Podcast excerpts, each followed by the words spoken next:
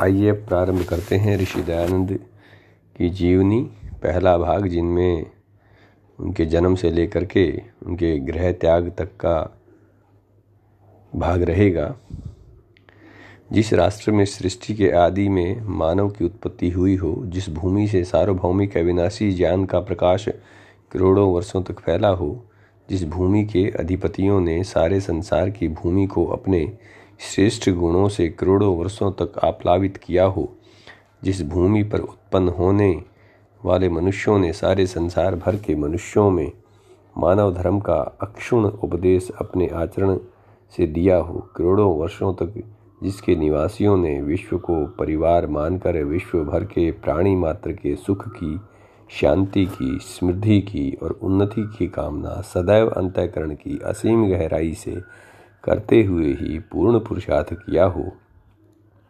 वही राष्ट्र जब विनाश की ज्वालाओं में जलता हुआ भी अज्ञान के घनघोर अंधकार से घिरा आतताइयों द्वारा हज़ारों वर्षों से आक्रांत होता हुआ भी अपने उद्धार का मार्ग नहीं खोज पा रहा था, जिसकी अपनी ही सीमाओं के भीतर मानवता त्राही त्राही पुकार रही थी।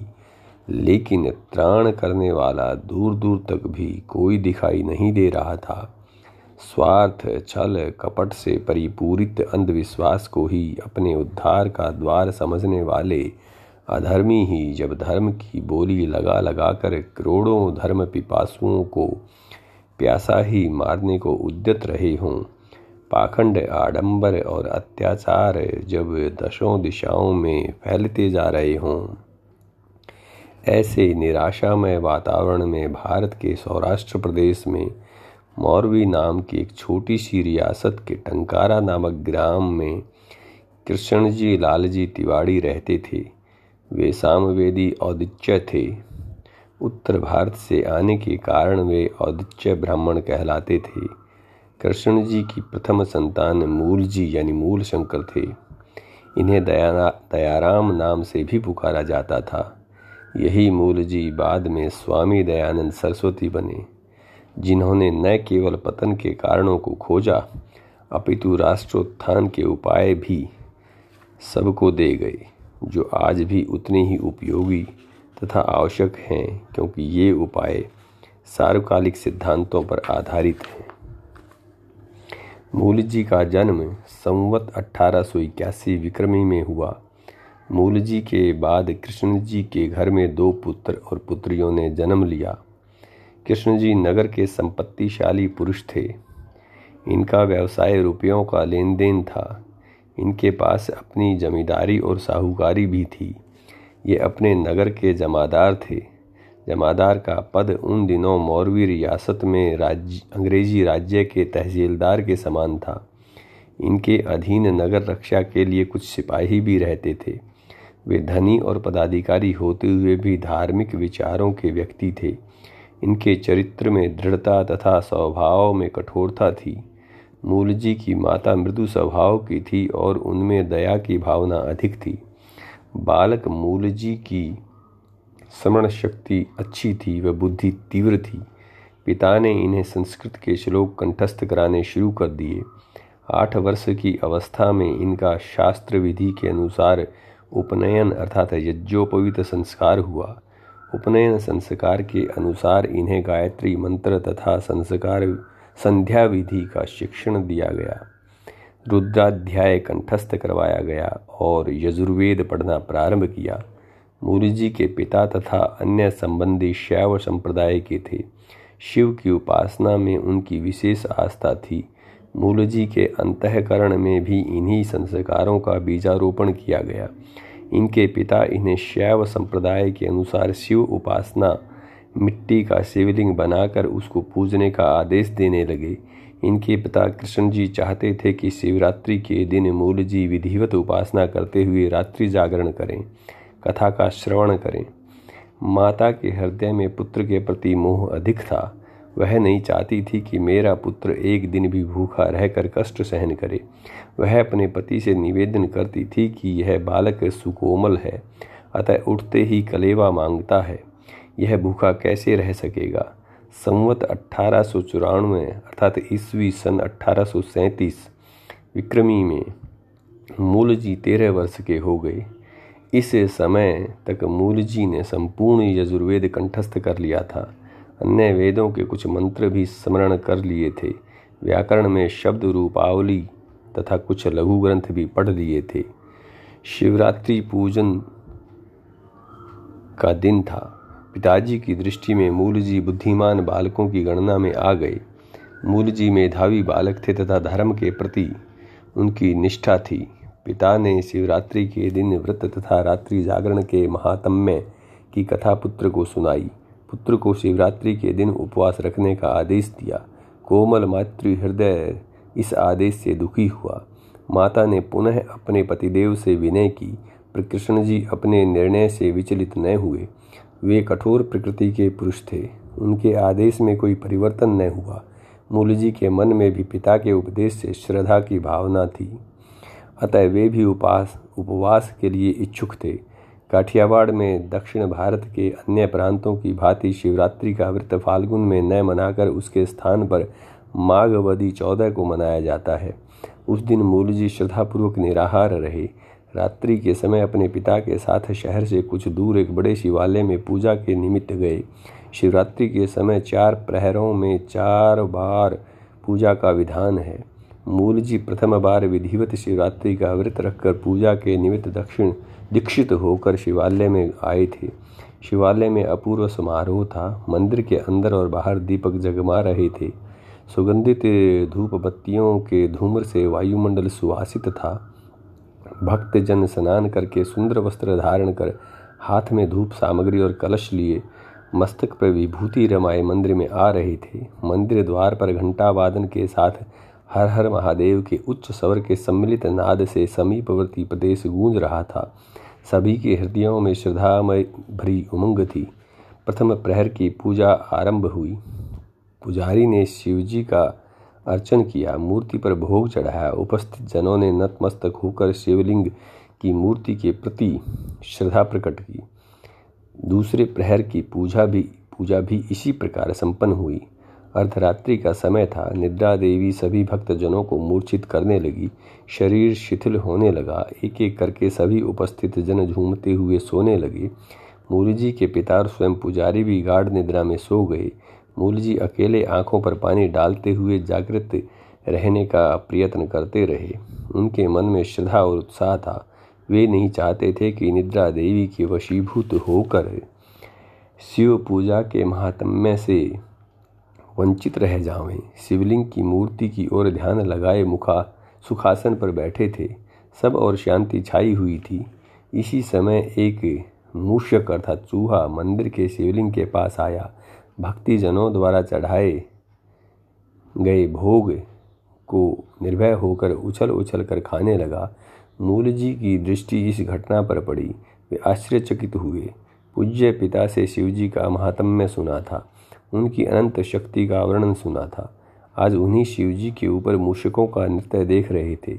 शिव भगवान के निमित्त भक्तजनों ने परम आस्था के साथ जो भोग सामग्री लाकर विनम्र भाव से उनके प्रति अर्पण की थी, उसे ये मूषक खाते जा रहे थे। भगवान इन मूषकों के उच्छृंखल नृत्य को निष्क्रिय भाव से सहन कर रहे थे। इन मूषकों को हटाने में वे असमर्थ सिद्ध हो रहे थे। मूल जी के बुद्धिमान मस्तिष्क में शंका उठी।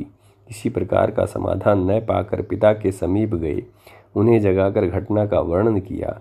उनसे नम्र निवेदन किया, तात, आपने शिव भगवान की अनंत शक्ति का वर्णन मेरे सम्मुख किया था और कहा था कि यह शिव मूर्ति भी उसी के समान है। इसमें उसकी प्राण प्रतिष्ठा की गई है। यह मूर्ति अपनी रक्षा इन क्षुद्र जीवों से भी नहीं कर सकती। क्या यही सच्चे शिव हैं? मेरा चित्त शंकाओं से व्याकुल है, उसे शांत कीजिए। पिता निद्रा के नशे में थे, पुत्र के इस प्रकार के वचन सुनकर सचेत हुए। पहले तो कुछ आवेश में आए, उसे इस प्रकार की शंकाएँ करने के लिए धिक्कारा। मूल जी के मन में तरंगें उठ रही थी। जब तक उनकी शंकाओं का समाधान न हो, वहाँ शांति न थी। वे पुनः पुनः पिता से नम्रतापूर्वक आग्रह करने लगे, हे पितृदेव मुझे सच्चे शिव के दर्शन का मार्ग बतलाओ। मेरे अशांत मन को शांति प्रदान करो। पिता ने पुत्र की जिज्ञासा को शांत करने के लिए कहा। वत्स यह कलयुग है। हम लोग धर्म मार्ग से परे होकर स्वार्थ में मग्न हैं।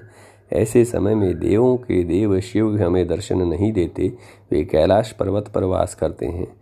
उनकी मूर्ति बनाकर उसमें मंत्रों द्वारा प्राण प्रतिष्ठा का हम इसकी कर हम इसकी आराधना करते हैं। मूर्ति की आराधना से वे सर्वंत्र यामी महादेव प्रसन्न होते हैं। इसमें कोई संदेह नहीं कि यह पाषाण मूर्ति है, साक्षात देवता नहीं। तुम तर्क का परित्याग कर अपनी विचार तरंगों को शांत करो। श्रद्धामयी भावना से इस मूर्ति की आराधना करो। इसी में तुम्हारा कल्याण है। पिता के वचनों से मूल जी को संतोष न हुआ। प्रतिमा पूजन से उनकी आस्था उठ गई। जब मंदिर में केवल में बैठना दुस्सह हो गया, पिता से विनम्र, विनयपूर्वक घर जाने की आज्ञा मांगी। पिता ने एक सिपाही साथ देकर घर जाने की आज्ञा प्रदान की। घर पहुँचते ही मूल जी माता के पास गए। माता ने कहा, मुझे, माता से कहा, मुझे भूख लगी है। कुछ खाने के लिए दीजिए। माता ने पुत्र को वात्सल्य भाव से छाती से लगाकर कहा, पुत्र, मैंने तो पहले ही तेरे पिता को कहा था कि तू निराहार न रह सकेगा। अच्छा बैठो, यह मिष्ठान लो, पर पिता को न बतलाना कि तूने कुछ खा लिया है। उन्हें यदि यह सूचना मिल गई कि तूने कुछ खा लिया है तो वे तुझ पर बहुत क्रोध करेंगे, मुझे भी बुरा भला कहेंगे। वह, वे धार्मिक व कठोर प्रकृति के व्यक्ति हैं। उस आयु में भी बालक अपने निर्णयों के प्रति दृढ़ था। जब उनको यह उपवास निरर्थक सिद्ध हो गया तो उन्होंने उसे तोड़ने में एक क्षण भी नहीं लगाया और सत्य को ग्रहण करके ही निश्चिंत हुए। आध्यात्मिकता में तर्क का समावेश होने से अंधश्रद्धा की जड़ें हिल गई। शिवरात्रि समारोह की समाप्ति के दूसरे दिन कृष्ण जी घर आए। आते ही उन्हें किसी सूत्र से सूचना मिल गई कि मूल जी ने घर जाकर व्रत भंग कर दिया है। उन्होंने पुत्र की इस कार्य के लिए भर्त्सना की और भविष्य में ऐसा न करने का आदेश दिया। मूल जी का अपने चाचा के प्रति विशेष स्नेह था। चाचा को भी बालक मूल जी बहुत प्रिय लगते थे। मूल जी ने चाचा से निवेदन किया कि मैं विद्या अध्ययन में विशेष ध्यान देना चाहता हूँ। ये व्रत आदि, कर्मकांड तथा पूजा पाठ मेरे अध्ययन में बाधक हैं। अतः आप पिताजी को समझाएँ कि वे मुझे इन सब के लिए बाधित न करें। मूल जी के चाचा और माता दोनों ने कृष्ण जी को समझाया और मूल जी स्वाध्याय में विशेष रूप से प्रयत्नशील रहे। इसके लिए सहमत कर लिया। पिताजी की अध्ययन के लिए सहमति प्राप्त कर मूल जी ने समीप के ही एक विद्वान पंडित से निघंटु, निरुक्त, मीमांसा आदि ग्रंथ पढ़ने शुरू किए। संवत अठारह सौ छियानवे विक्रमी में मूल जी ने सोलहवें वर्ष में पदार्पण किया। इन दिनों एक रात्रि के अवसर पर मूल जी इष्ट मित्रों समेत अपने एक बंधु के घर पर गए हुए थे। वहीं एक भृत्य ने आकर समाचार दिया कि आपकी बहन विशुचिका रोग से ग्रस्त है। उसकी अवस्था गंभीर है। आप शीघ्र चलें। मूल जी तुरंत घर पहुँचे। बहन की अवस्था जो उस समय चौदह वर्ष की थी, अति गंभीर थी। सभी परिजन उसकी सेवा में व्यग्र थे। वैद्य जी चिंतित मुख मुद्रा में उसे औषधि दे रहे थे। सब प्रकार के उपचार करने पर भी दशा नहीं सुधरी। अंत में मूल जी के आने के दो घंटे बाद सुकुमार बालिका प्राण विसर्जन कर सब परिवार जनों को शोक सागर में निमग्न कर गई। सारे घर में करुण क्रंदन होने लगा। सुंदर कन्या को विकराल काल ने ग्रसित कर लिया। पिता व्याकुल होकर हाहाकार कर रहे थे। माँ अश्रुधारा के साथ विलाप कर रही थी। सभी बंधु बांधव शोक विहल थे। मूल जी एक और पाषाण मूर्ति के समान अविचल खड़े हुए विचार मग्न मनुष्य जीवन की क्षण भंगुरता पर विचार कर रहे थे। सोच रहे थे, सभी प्राणियों का यही अवश्यम भावी भविष्य है। मुझे भी इसी प्रकार अपने जीवन का अंत देखना पड़ेगा। यह असह्य वेदना सहनी पड़ेगी। इसी समय मूल जी ने संकल्प किया कि मैं इस मृत्यु पर विजय पाने के साधनों की खोज करूँगा। अमर पद को प्राप्त करने का प्रयत्न करूँगा। इसी प्रकार विचार मग्न अवस्था में दिन बीतते गए। मूल जी विद्याध्ययन के साथ आत्मचिंतन करते रहे। सांसारिक व्यवहार से उनका चित्त विरक्त होने लगा। संवत अठारह सौ निन्यानवे विक्रमी अर्थात सन बयालीस ईस्वी में मूलजी के चाचा भी विसूचिका रोग से ग्रस्त हुए। मूलजी के चाचा एक अच्छे विद्वान तथा साधु प्रकृति के व्यक्ति थे। मूलजी को जन्म से ही बहुत स्नेह करते थे। अनेक प्रकार के उपचार करने पर भी चाचा की अवस्था में सुधार न हुआ। मूल जी को संकेत कर उन्होंने अपने पास बिठा लिया, जिस भ्रातृपुत्र को सदा वात्सल्य भाव से पाला पोसा। आज उससे विदाई का समय आ गया। चाचा की अश्रुधारा बहने लगी। भ्रातृपुत्र से भी न रहा गया। वह भी फूट फूट कर रोने लगा। यमराज का शासन बहुत कठोर है। उसकी हृदय में करुणा का कोई स्थान नहीं, उसके सामने क्रंदन और विलाप का कोई मूल्य नहीं, उसे कर्तव्य पालन करना है, उसमें किसी प्रकार की ढील नहीं हो सकती। मूल जी के रोने धोने का कोई परिणाम न निकला। यमराज जीवन ज्योति को लेकर चला गया। शरीर अचेतन अवस्था में वहीं पड़ा रह गया। कुछ समय विलाप कर बंधु वर्ग शरीर को अर्थी पर रख कर शमशान घाट ले गए। मंत्रोच्चारण के साथ उसकी दाह क्रिया कर दी गई। मूल जी इस अवस्था पर विचार करने लगे। मेरे स्नेही चाचा आज इस संसार में नहीं रहे।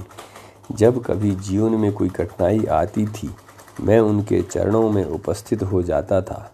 वे ही मेरे माता पिता को कहकर मेरा मार्ग सुगम कर देते थे। विधाता ने उनको मेरे से जल्दी ही छीन लिया। आज वे सदा के लिए मुझे छोड़कर चले गए। मैं उनके निकट बैठा हुआ देखता ही रह गया और कुछ कर न पाया। एक दिन सबको ऐसे ही जाना है। शिवरात्रि की घटना ने मूल जी के मन में सच्चे शिव के दर्शन की अभिलाषा का प्रादुर्भाव हुआ। बहन की मृत्यु के बाद मृत्यु पर विजय पाने का संकल्प किया था। चाचा की मृत्यु से वह संकल्प और दृढ़ हो गया। अब वे अनुभव करने लगे कि जो बंधु आज मुझे स्नेह की भावना से देख रहे हैं, मेरे लिए सभी प्रकार के कष्ट सहन कर मुझे सुखी रखना चाहते हैं। उनको विकराल काल का ग्रास बनना है। मुझे इस जन्म मरण के तत्व को जानना है। इससे सदा के लिए छुटकारा पाना है। इसलिए आवश्यक है कि इस बंधन से मुक्त हुआ जाए। मूल जी ने अपनी भावनाओं को माता पिता पर प्रकट नहीं किया, पर पुत्र के आचरण से उन्हें उसका वैराग्य की और झुकाव स्पष्ट दिखने लगा। वैराग्य की प्रवृत्ति को हटाना है तो पुत्र का सेवक शीघ्र विवाह किया जाए। यह सोचकर कृष्ण जी ने पुत्र का विवाह करने का निश्चय कर लिया। अपनी कुल मर्यादा के अनुकूल सुंदर, सुयोग्य कन्या की तलाश करना शुरू कर दिया। मूल जी को ज्यों ही पिता के निश्चय का पता लगा उन्होंने अपने माता पिता से दृढ़ता के साथ निवेदन किया कि मैं अभी किसी प्रकार विवाह करने के लिए तैयार नहीं हूँ। मुझे अभी अध्ययन करना है। अपने अन्य बंधुओं और मित्रों द्वारा भी माता पिता पर दबाव डलवाया कि जिस अवस्था में आपका पुत्र अभी विद्या प्राप्ति के लिए प्रयत्नशील है, आप उसको विवाह बंधन में डालने के लिए विचार का परित्याग करें। पिता ने दो वर्ष तक विवाह न कराने का आश्वासन दे दिया। अब मूल जी ने पिता से अनुरोध किया कि वे उसे व्याकरण, ज्योतिष आदि शास्त्रों का अध्ययन करने के लिए काशी जाने की अनुमति प्रदान करें। पुत्र की वैराग्य की ओर प्रवृत्ति देखकर पिता ने काशी जाने की आज्ञा नहीं दी। माता भी अपने पुत्र को अपनी आँखों से परे दूर देश में नहीं जाने देना चाहती थी, क्योंकि वह सोचती थी कि काशी गया हुआ व्यक्ति अधिक पढ़कर विवाह नहीं करवाता है। टंकारा से तीन कोस परे कृष्ण जी की जमींदारी में एक विद्वान पंडित निवास करते थे। मूल जी ने उनके पास रहकर विद्याध्ययन की आज्ञा मांगी। माता पिता ने इसकी स्वीकृति प्रदान की। वे वहाँ जाकर पढ़ने लगे। विद्याध्ययन करते हुए भी उन्हें यही धुन रहती कि किस प्रकार मैं सच्चे शिव के दर्शन करूँ, गुरुजी से तथा अपने मिलने वालों से समय समय पर यही प्रश्न करते। सभी का एक ही उत्तर था कि योग का अभ्यास ही इसका एकमात्र उपाय है और विवाह के बंधन में पड़कर काम, मोह और प्रिग्रह के पाश में फंसकर योग का अभ्यास नहीं हो सकता। इस प्रकार अपने उद्देश्य में विवाह बंधन को सबसे बड़ा बाधक समझते हुए मूल जी ने विवाह न करने का निश्चय कर लिया। कृष्ण जी को पुत्र के विचारों की सूचना अपने गुरु, उसके गुरु द्वारा मिल गई। पिता ने तुरंत पुत्र को घर पर बुलवा लिया। उसके विवाह की तैयारी करने लगे। आवश्यक सामग्री का संग्रह करना प्रारंभ कर दिया। बंधु बांधवों को सूचना भेज दी गई। इस समय मूल जी की आयु 21 वर्ष की थी। वे विवाह न करने पर दृढ़ निश्चय कर चुके थे। पिता और पुत्र के निश्चय परस्पर विरोधी थे। पिता पुत्र के लिए सुशील कन्या को घर में लाकर उसे आजीवन बंधन में बांधना चाहते थे। पुत्र, बहन और चाचा की मृत्यु के दृश्य देखकर बंधु योग की असह्य वेदना का अनुभव कर चुका था। वह अच्छी तरह जान चुका था कि आनंद में उत्सव के साथ आज का सांसारिक स्नेह संयोग कल वियोग की संतप्त ज्वाला के रूप में परिणत होना है। इसे कोई टाल नहीं सकता। इन्हीं विचारों के साथ वह चुपचाप घर से भाग निकलने का अवसर देख रहा था। विक्रमी संवत 1903 अर्थात ईस्वी सन अठारह की घटना है। सभी बंधु बांधव सारा दिन विवाह की तैयारियों में व्यस्त रहने से थके हुए होने के कारण रात्रि के समय गाढ़ निद्रा में सोए हुए थे। मूल जी आँखें बंद किए हुए पड़े थे, पर निद्रा में न थे। प्रहरी बच को, प्रहरी सबको सोया हुआ समझकर निश्चिंत होकर सुषुप्ति का आनंद लेने लगे। मूल जी चुपचाप उठे। पुनः घर वापस न आने का निश्चय कर घर से बाहर निकले।